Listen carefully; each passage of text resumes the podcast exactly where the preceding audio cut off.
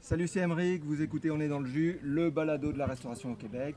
Aujourd'hui, je vous propose une émission très spéciale puisque je suis à l'événement Pop-up des fermes et restos qui vous fait découvrir la gastronomie de la belle région du Brome-Missisquoi. Et pour mener à bien cette délicieuse mission, j'ai demandé à un spécialiste de la région de m'accompagner. Il habite là depuis 35 ans, On va dire 25. 25, il aime... Ah, j'ai un- un petit jeune J'ai 30, mais je suis arrivé ici à l'âge de 5 ans. Donc. Ok, ok. Donc c'est un petit jeune qui Un m'accompagne. petit jeune, ouais. Il aime manger, il aime boire, il a un super podcast, ça s'appelle Tête à Tête des Cantons. Salut Jules. Salut Emric. Et on a un autre petit jeune à côté de lui. Ok, oui, les amis. Salut Christian. Salut, salut. Christian Bartomeuf. Ça va bien? Ça va Euh, très bien. La légende. La légende des cantons. Alors, comment on présente un, un homme comme ça Ah, Ça, c'est ce que disent les autres. Un hurluberlu. un hurluberlu. Au début des années 80, j'étais l'idiot du village parce que j'avais planté des vignes à Dunham. Les, pro- les premières vignes au Québec. Oh. Premières vignes commerciales. c'est ce que Ouais, j'ai lu. peut-être, oui, parce qu'il y a des gens qui avaient fait des petites expériences à droite à gauche. Moi, j'ai planté des vignes parce que c'était absolument par hasard. hein. Je vous explique pourquoi. J'avais acheté une propriété à Dunham qui est aujourd'hui et toujours le domaine des Côtes d'Ardoise. Et pendant euh, un an, j'entendais les voisins dire c'est toujours les premières tomates de la région, la, la cabane à sucre est toujours plus pré- est toujours plus précoce que les autres. J'ai entendu ça pendant un an. Puis euh, un jour, j'en parle aux agro- je vais voir les, les agronomes. À l'époque, il y avait des bureaux d'agronomes. Il y avait un agronome à Bedford. Et je lui, dis- je lui explique tout ça. Il me dit bah, c'est bien simple, on va, mettre, un- on va enregistrer les unités thermiques. Qu'est-ce que c'est ça Ok, donc ils sont venus m'installer un thermomètre enregistreur pour avoir les unités thermiques. Je pense que c'est du 1er mai au 30 septembre, de façon à avoir ces unités thermiques plus 5 degrés. Donc, de façon à avoir un chiffre à la fin. ok et à la fin de l'année, ils sont venus chercher un thermomètre, ils ont fait un chiffre, puis il me dit on n'a jamais vu ça. Quoi, un thermomètre C'était Vous en gros, avez ça calcule deux- la chaleur que. Vous avez 2225 unités thermiques sur, euh, sur, une zone, sur la zone de, 5 ou 6 mois. là. Puis il me dit ça n'existe pas au Québec. Il me dit la plus proche station expérimentale, c'est 1880. Ok, ouais. Moi, ça, m- là, il me parlait chinois. Là. Moi, je faisais du, avant, je faisais du cinéma, de la photo, puis là, Ok. Moi, ça me parlait de ça. Bon, finalement, étant donné que ce chiffre ne correspondait à rien, les agronomes, l'agronome de Bedford a regardé les autres stations expérimentales au Canada pour voir s'il y avait quelque chose de semblable. Il n'y avait rien au Québec, évidemment. Et par hasard, à deux unités près, c'était Vineland, Ontario. Vineland. Wow. Ça aurait été Banana Land, je plantais des bananes. Ah, ok. Ouais, C'est ok. ça, c'est ça ce qu'il faut dire. C'est juste ça, c'est C'est le que t'es- hasard t'es total. Arrivé, t'es arrivé au Québec, bon, tu t'en parles dans ton livre, on en parlait tout à l'heure, tu as des origines euh, paysannes, Ça, mais, mais tu- mais toi-même, tu connaissais rien à, à l'agriculture, à la, la vigne. Tu arrives, dans une époque où il n'y avait aucun même matériel, non, il Ah, il y n'y avait avait aucune rien. connaissance. Tu parles dans ton, dans ton livre que tu importes des livres de, de viticulture professionnelle euh, de France parce que tu pas capable de te trouver de Non, Ah mais l'information. je connaissais rien là-dedans, mais je suis autodidacte. Ça, j'ai appris ça très jeune, je savais même pas ce que ça voulait dire. J'avais passé des tests à 15 ans, ils m'ont dit vous êtes un autodidacte. Parfait, la description d'autodidacte. Ok. Je me suis répété ça dans ma tête pour essayer de ne pas perdre le mot autodidacte. J'ai- Jusqu'à ce que j'arrive chez moi et que j'attrape un dictionnaire. bon, bref. Donc là, j'ai fait venir des vignes de- de- sur la culture de la vigne de France. Parce qu'il n'y avait absolument rien ici, mais il y avait un petit libraire à Cowansville qui lui était d'origine française. Il m'a dit je peux te faire venir tout ça, Ok. trouver des, vignes- des livres là-dessus. Ok, il m'a trouvé des livres là-dessus. Il fallait parce que j'exagère un tout petit peu là, mais je vais planter une vigne, faire un trou, mettre la vigne, refermer. Tu vois le style Aïe, aïe. Je connaissais rien. Ouais, ouais, ouais. Donc j'ai appris la culture de la vigne comme ça sur le tas avec mes livres. J'ai appris la vinification aussi très rapidement. Et c'est et c'est là que les gens te, les gens te regardaient, mais c'est- qu'est-ce qu'il fait quoi On est au Québec ici, Ouais. on n'est pas en Ouais, France. mais attends un peu, là, j'ai été fou du village pendant à peu près deux ans et demi parce que l'orpailleur est venu s'installer. euh, hein, hein. Il m'arrive un Français un jour, il me dit Vous avez planté des vignes, je voudrais voir ça. Ok. Il regarde. Et euh, c'était le vignoble de l'or- c'est c'est devenu le vignoble de l'orpailleur. Il voulait s'installer au Québec, il voulait partager, je voulais pas, il ne voulait pas laisser euh, tout son patrimoine en France parce qu'il y avait un gouvernement de gauche, puis c'était un gars de droite. et- Ok, ok. Bref, donc il voulait sortir un peu d'argent, puis bon, il avait- ils ont fait, euh, je, parle du, je parle du propriétaire original, il a, il a acheté cette ferme qui était juste à côté de chez moi. Alors quand il m'a dit qu'il voulait faire ça, là, j'ai j'ai trouvé de la terre, moi. Parce que je voulais. J'en avais marre d'être le fou du village. là. Ah, On sait, avec un grand vignoble dans- dans les costières du Gard, plante du- du- de la vigne pas loin de chez moi, je serais peut-être un peu moins fou. c'est ça. Donc pour toi, c'était c'était- c'était- Opportunité. c'était ça. C'était bien qu'il y ait quelqu'un comme toi là, qui, C'était qui bien fait- de me créer un compte. ça veut tout simplement dire que les terres qu'il y, a- qu'il y avait à Donham, qui sont encore là, c'est dans les terres les plus fertiles au Québec, ou du moins les plus chaudes. hein? Ça n'a rien à voir avec la fertilité. OK, C'est la chaude, mais chaude, c'est les côtes d'ardoise. c'est ça. Il y a toujours, on prenait toujours des températures, on avait des thermomètres enregistreurs avec l'orpailleur, avec Channery, il y avait toujours, quand il y avait des risques de gel, moi j'avais plus 2, là-bas ils faisaient moins un. Aïe, aïe. Ça, c'est parce qu'il y a des, des ardoises dans le, dans le sol ou... Bah, je- c'est la bonne altitude, parce que là c'est- c'est com- c'est un paradoxe, parce que c'est une exposition nord. Si Ouais. c'était une exposition sud, ça serait un peu logique. Ouais, Mais c'est une question d'altitude. C'est les premières collines depuis, de chez nous, on voit- de- de- des Côtes d'Ardoise, on voit les Laurentides, Greffeux-Clair. Ouais. C'est l'immense plaine. C'est les premières collines de la grande vallée du Saint-Laurent.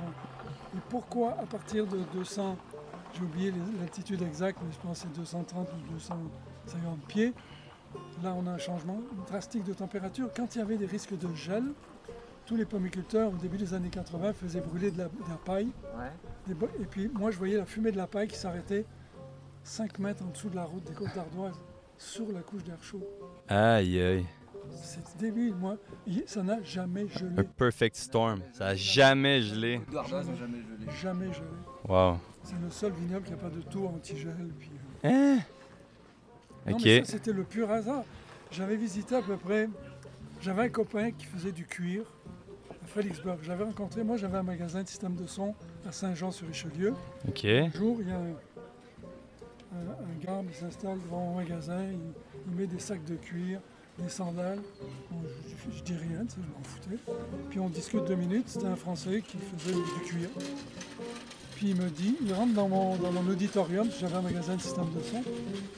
C'était- C'était c'était vraiment débile.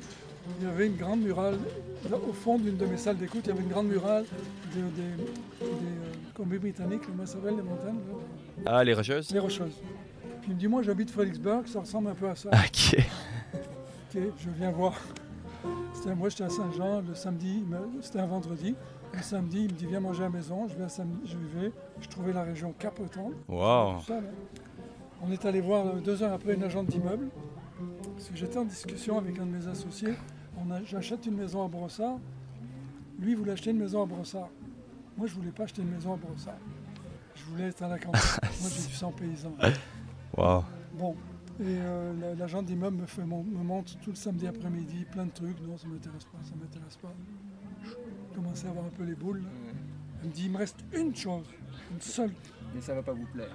Ça vous plaira certainement pas, je pense qu'elle m'a dit. Elle m'amène à ce qui est devenu les Côtes d'Ardoise. En rentrant, c'était ça que je voulais. Wow.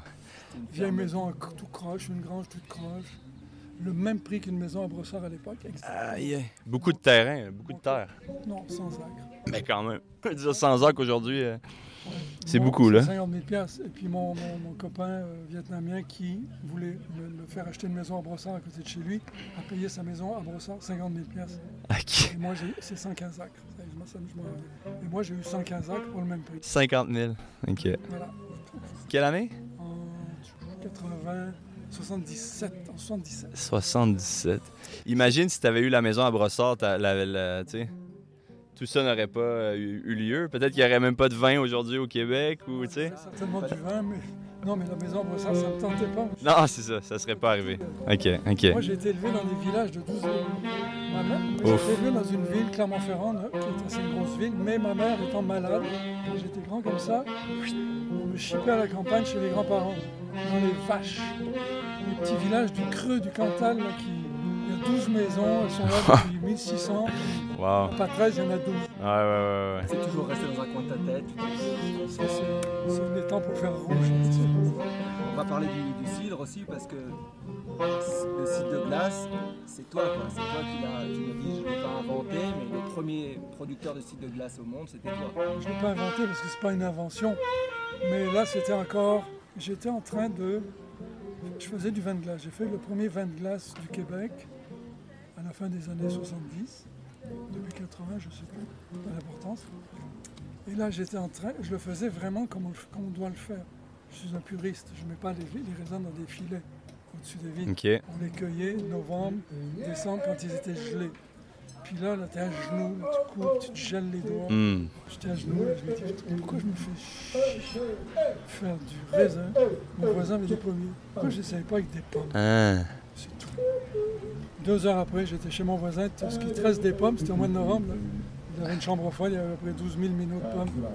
Alors j'ai acheté euh, une bande de Macintosh, une bande de Spartan, une bande de quatre bandes de pommes Ouais. que j'ai mis à geler partout. L'hiver, dans la grange, dans le garage, euh, Aïe. dans ma serre, parce que la serre en hiver, ça ne sert plus à rien. Donc il y avait des pommes qui gelaient partout, je les ai pressées, j'étais fait un- Regarde, j'avais quatre bandes de pommes. On parle de... Une bande, je pense que c'est c'est 200 kilos, 400 livres. 1600 livres de pommes. Chut, J'ai fait un galop. Ouf. Pas de matériel, presser des pommes gelées, c'est des boules de Vous êtes comment alors Non, mais on a pressé ça avec une vieille une petite presse. euh, Puis j'ai sorti un galon, mais c'est pas grave. C'était un gaspillage total, mais c'était bon. Ah ouais. Regardez le galon, j'ai fait goûter aux gens à la boutique. Wow, c'est donc ben bon. C'était parti. Quelle histoire. Aujourd'hui, t'es dans le cidre. Oui, j'ai des vignes aussi. Ah, T'as des vignes aussi. Tu fais encore du vin? Oui, mais je fais du vin de paille. On ne va pas plaire à tout le monde. Mais pour moi, le vin, c'est une business internationale. Faire un vin rouge ou un vin blanc au Québec à 15 ou 20 ou 25 dollars, dans ma tête, ça ne marche pas parce que je peux aller acheter un vin espagnol, chilien, euh, espagnol, portugais pour 15 piastres, 12 piastres, super bon, tu sais. Ils ont un meilleur climat, c'est ça que tu veux dire. On n'a Bon. pas le climat pour ça. Donc les coûts de production sont aussi beaucoup plus élevés. Et c'est pour ça qu'on arrive avec des 20, 15, 20, 25, 30 piastres. Ça marche pas avec moi, ça. Parce que moi, personnellement, si je veux acheter un, si je bois un vin, si je mets 30 piastres dans un vin, je vais acheter un vin chilien, italien, espagnol, portugais. Puis je vais, je vais avoir- Français, non? Hop là! Hein, il l'a pas, il l'a pas nommé, il l'a pas nommé. Pour qualité-prix et pas là. Ah non, ok, ok, je sais pas. Donc c'est quoi le vin de paille, ouais? Vin de paille, c'est du- c'est des raisins qui sèchent, qui anciennement, mais toujours, sèchent, séchés sur de la paille. Sur les grappes, il faut que ce soit très simple. Tu ramasses tes grappes à maturité, tu les déposes sur de la paille. Je ne les dépose pas sur de la paille, mais on les met dans des paniers à pain avec une moustiquaire au fond. là. Et on les laisse sécher. Moi, je suis puriste. La, la- la loi pour le vin de paille dans le Jura, c'est 90 jours de séchage. Je ramasse, je fais jamais rien en bas de 90, maintenant on va au-dessus de 100. Ok. 100, 110, 110 jours, il reste à peu près une, une goutte de sucre dans chaque raisin. Mais là, Chaque grain de raisin, une- quelle goutte de sucre Les bouteilles, je mets 100 bouteilles de 200 millilitres, 40 dollars, c'est vraiment pas cher. Mais on voit ça, c'est pas un vin que tu bois un verre. Quand on faisait des dégustations dans les salons, tu sais les petites baguettes en plastique avec une boule au bout là, Ouais, les petits Q-tips. suffit une goutte Wow. tellement J'ai jamais goûté à ça, je pense. C'est tellement intense, ça envahit, puis c'est c'est long en bouche. On ne fait pas chaque année, parce qu'il faut avoir toujours, faut que ce soit à la perfection au niveau du climat. Ok.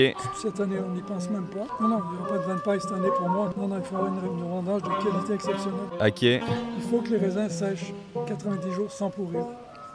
Moi, je le mets dans ma, dans ma cave à, de- à vieillir. hein. Il fait, il fait 10, 12 l'été, l'hiver. hein. Ok, ok, donc faut juste qu'à la base le raisin soit suffisamment acide, suffisamment sucré pour euh, tenir la- les 90 jours. Ah oui, quand- mais je je vais jusqu'à 110 maintenant. Ok. Ça devient un hectare, mais je veux dire, les gens, ils prennent une goutte. Qu'est-ce que c'est ça Où est-ce qu'on peut goûter ça J'en peux. Il y en a plus. Non, je dois être 3-4 dans la cave. là. Ouais. Cette année, il n'y en a pas parce que l'année est pourrie, donc on oublie ça. Ouais, parle-moi un peu de ta saison, là. euh, Là, les pommes, ça commence, les pommes? Ah, les pommes, ça commence. Pas une belle année pour les Non, pommes? Les pommes, c'est correct. C'est correct? Les pommes, Ok. c'est- Les pommes, il n'y a pas de problème. Nous, on a une trentaine de variétés de pommes. Des pommes, Pommes anciennes. presque toutes des pommes anciennes. Alors est-ce que tu peux nous parler de ça aussi Parce que c'est un, un autre de tes combats, le, le principe de culture fondamentale. Parce qu'apparemment même la permaculture c'est pas c'est- c'est c'est trop galvaudé pour toi, c'est ça Nous, c'est galvaudé parce qu'il y a de l'intervention. La culture fondamentale, tu n'interviens pas. Mhm. La culture fondamentale, je parle, c'est- c'est- attention, ça s'adresse pour les arbres- aux arbres fruitiers, pas pour les vignes. Ok. Culture fondamentale pour les vignes, t'oublies ça. Il faut Tu les verras traiter, il faut les gratter. faut Ouais. Non, non, c'est juste pour les arbres fruitiers, les pommiers. Bon, moi, j'ai une trentaine de variétés de pommiers. Ce sont tous des pommiers très euh, rustiques. Beaucoup sont issus de pommes sauvages que j'ai récupérées, que j'ai trouvées fabuleuses pour faire du cidre. Donc, on fait les greffes, on greffe les pommiers. De, de pommes sauvages, euh, comment tu comment t'as trouvé ça Ben, Il y en a partout dans les forêts. Tu vas dans la forêt, tu trouves Non, non, une, j'y euh, vais pas. Je- Tu te promènes, tu marches, tiens un pommier, tu goûtes, waouh, génial. C'est- Tu prends une branche, puis tu fais, tu, tu les multiplies, c'est tout.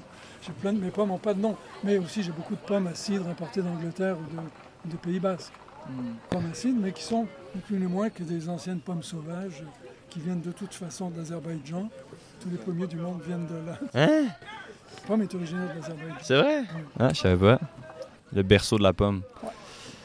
Wow, Christian, on dirait que. Ouais, on pourrait parler euh, On pourrait parler longtemps. Oui, oui, c'est vrai. Euh, des heures. Si vous êtes intéressé, je vous conseille très très fortement ce livre-là. C'est incroyable, c'est une épopée quoi. Parce que Christian, c'est, c'est un caractère, c'est quelque C'est un petit peu chose. censuré, mais Euh, bon. on dit qu'il a été- il a été portrait d'un paysan rebelle, une histoire de pommes, de vin et de crottin. Et donc censuré par l'éditeur parce que c'était trop intense. Non, mais parce qu'il y a des trucs. Il faut que ça soit toujours politiquement correct. Ça dépend des éditeurs. Mhm. Mais là, j'avais une très bonne maison d'édition. Maison d'édition. Si vous regardez les photos euh, ou la qualité Les du éditions livre, du passage. les éditions du passage, euh, ils n'ont pas besoin de ça pour vivre. Ils font des beaux livres, point, ou ils ne les font pas. Puis c'est très bien parce qu'elle choisit, choisit ses sujets. Ils, sont très, dé- ils sont très difficiles sur les photos, sur la mise en page, sur beaucoup de choses. euh, Puis, somme toute, t'es, t'es- t'es- t'es fier du livre? oui, oui. On le recommande, Emmerich? Alors, euh, Je l'ai pas lu, là, mais. l'ai Je le lu, recommande. Qui me l'a offert à Noël il y a Ah, wow. quelques années. Je me suis replongé hier pour, euh, pour me remettre à niveau et euh, j'avoue que j'étais un peu stressé de rencontrer, rencontrer Christian là, euh, vraiment une, une légende de- La gastronomie, peut-être? Là, une- du, du vin et du, du cidre au Québec. hein. Je pense que sans, sans toi, enfin c'est toi qui as vraiment mis ça sur la carte. Et donc pour goûter tes produits, donc ton vin, ton vin, il n'y en a plus, comme ça c'est fait. Le, le cidre, on peut aller au domaine. Le cidre au domaine, on ferme euh, mi-octobre, mais il y en a toujours à la SAQ. Ok. Oui, à SAQ, ils en vendent. Moi, ils en vendent euh, 50 succursales sur 450. Ok, donc le, le vin, il s'accue. Ouais, Avalanche, je t'appelle Avalanche, je suis tapé Avalanche. puis- Tu fais combien de cidres différents Ben, je fais un site de glace. J'en fais deux parce que j'ai un hordage. Site de glace Avalanche et millésimé. Ok. Mais j'ai une énorme cuve de 3000 litres où je, mets- où je mettais depuis toujours 200 litres du site de glace de l'année. Un vrai Solera. Ça, c'est du hordage, c'est une Solera. C'est du hordage et là, je suis rendu à, à sol, euh, sol 12 bio. Parce que J'en ai, j'en ai plus vieux que ça, mais avant, je n'étais pas bio. Ok. Hmm. On est bio depuis 2011. Donc, c'est des Solera, ils s'appellent Sol 10, Sol 11, Sol 12, ça dépend des- des, Et au niveau, euh, au niveau euh, gustatif, est-ce que c'est vraiment différent en, en Solera et en.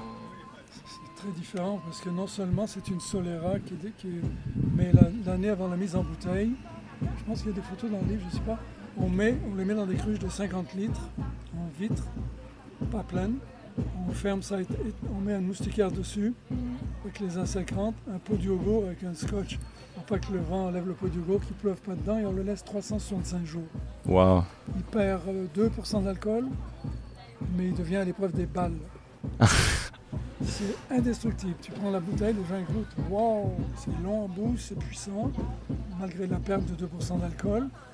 Mais une fois qu'il est ouvert, tu mets le bouchon ou pas, tu mets le bouchon, puis tu le mets sur le bord de la fenêtre. Ah, Ça ne ouais. fout Nulle part, Wow. ça fait un an qu'il est dehors. Il est passé par toutes les chaleurs d'été, tous les froids de l'hiver.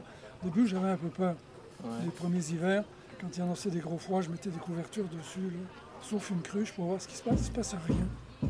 Il y a des filaments dedans, de glace. Ils se promènent, mais c'est tout. Ça gèle pas, c'est de l'alcool. Puis ça se garde aussi avant de le boire. Tu peux attendre. euh, Quand il est passé par une année au soleil, au froid, aux intempéries, avec une couche d'oxygène comme ça au-dessus de la, dans la cruche, il ne craint plus rien. Ok. Tu, fais- tu bois la moitié de la bouteille, tu le poses sur le bord de la fenêtre, tu reviens six mois plus tard. Aïe, aïe, ok. Et puis, euh, pop-up des fermes et restos euh, aujourd'hui, est-ce que tu as un stand Est-ce que tu viens en visiteur Est-ce J'ai que... pas un stand, je suis en visiteur là, mais j'ai, euh, j'ai- il y en a quelque part. là, On a apporté plusieurs plats, je ne sais pas où. Ok, il y a un stand de dégustation. Ah donc, oui. euh, ah, bah, On a ton cidre ici. oui. Ah ouais, ok. Bon, ben, on va écouter ça aussi, hein. Il y, a, il y a un peu de cidre de glace, il y a des bulles, Oh! bulles de poire. Ouh! La poire aussi, Oui, oui, poire sauvage. la poire sauvage. Oui, c'est des poires sauvages. C'est des poires sauvages, euh, c'est des poires que... Trop d'histoire. J'ai ramené des boutures de poire de- de- du fin fond de l'Auvergne. Deux petites branches avec deux, avec euh, En, en- en toute légalité, bien sûr. t'as pas- absolument au fond de ma poche. je les ai fait bouillir en arrivant. C'est tout, Wow. Je les ai multipliés, puis ça donne une petite poire sauvage qui ressemble à rien, mais quand les gens goûtent, il s'appelle champloire. Il y, a, il y a une bouteille euh, fraîche là-bas. Ça pourrait ressembler à de Les gens pensent que ça peut être du vin. Ah C'est une ouais. poire qui goûte ni la poire, ni la pomme. Ça pourrait être un vin avec de cépage étrange, là. mais c'est pas typé poire, c'est pas typé euh, rien. Ok. C'est bien, c'est un peu champoire, puis ça... c'est festif. Wow. goûter ça. Mais attention, il y a une bouteille. hein. Va falloir la trouver. Va falloir la trouver en premier. Non, non, mais j'ai des relations. Vous aussi, d'ailleurs. C'est dans ce coin là-bas. Hein? C'est par là-bas. Ça se met en place, on va aller. euh, Ouais, là, ça commence. Il y avait les trompettes. Hein? J'espère qu'on a bien entendu malgré les, les, les, les trompettes, les trompettes et autres. euh, Bon, bon courage au montage. Merci, Christian. Merci beaucoup Christian, c'était un plaisir de te rencontrer. Merci de nous avoir suivis. Merci beaucoup Christian, merci Jules. À très bientôt. Ciao. Ciao.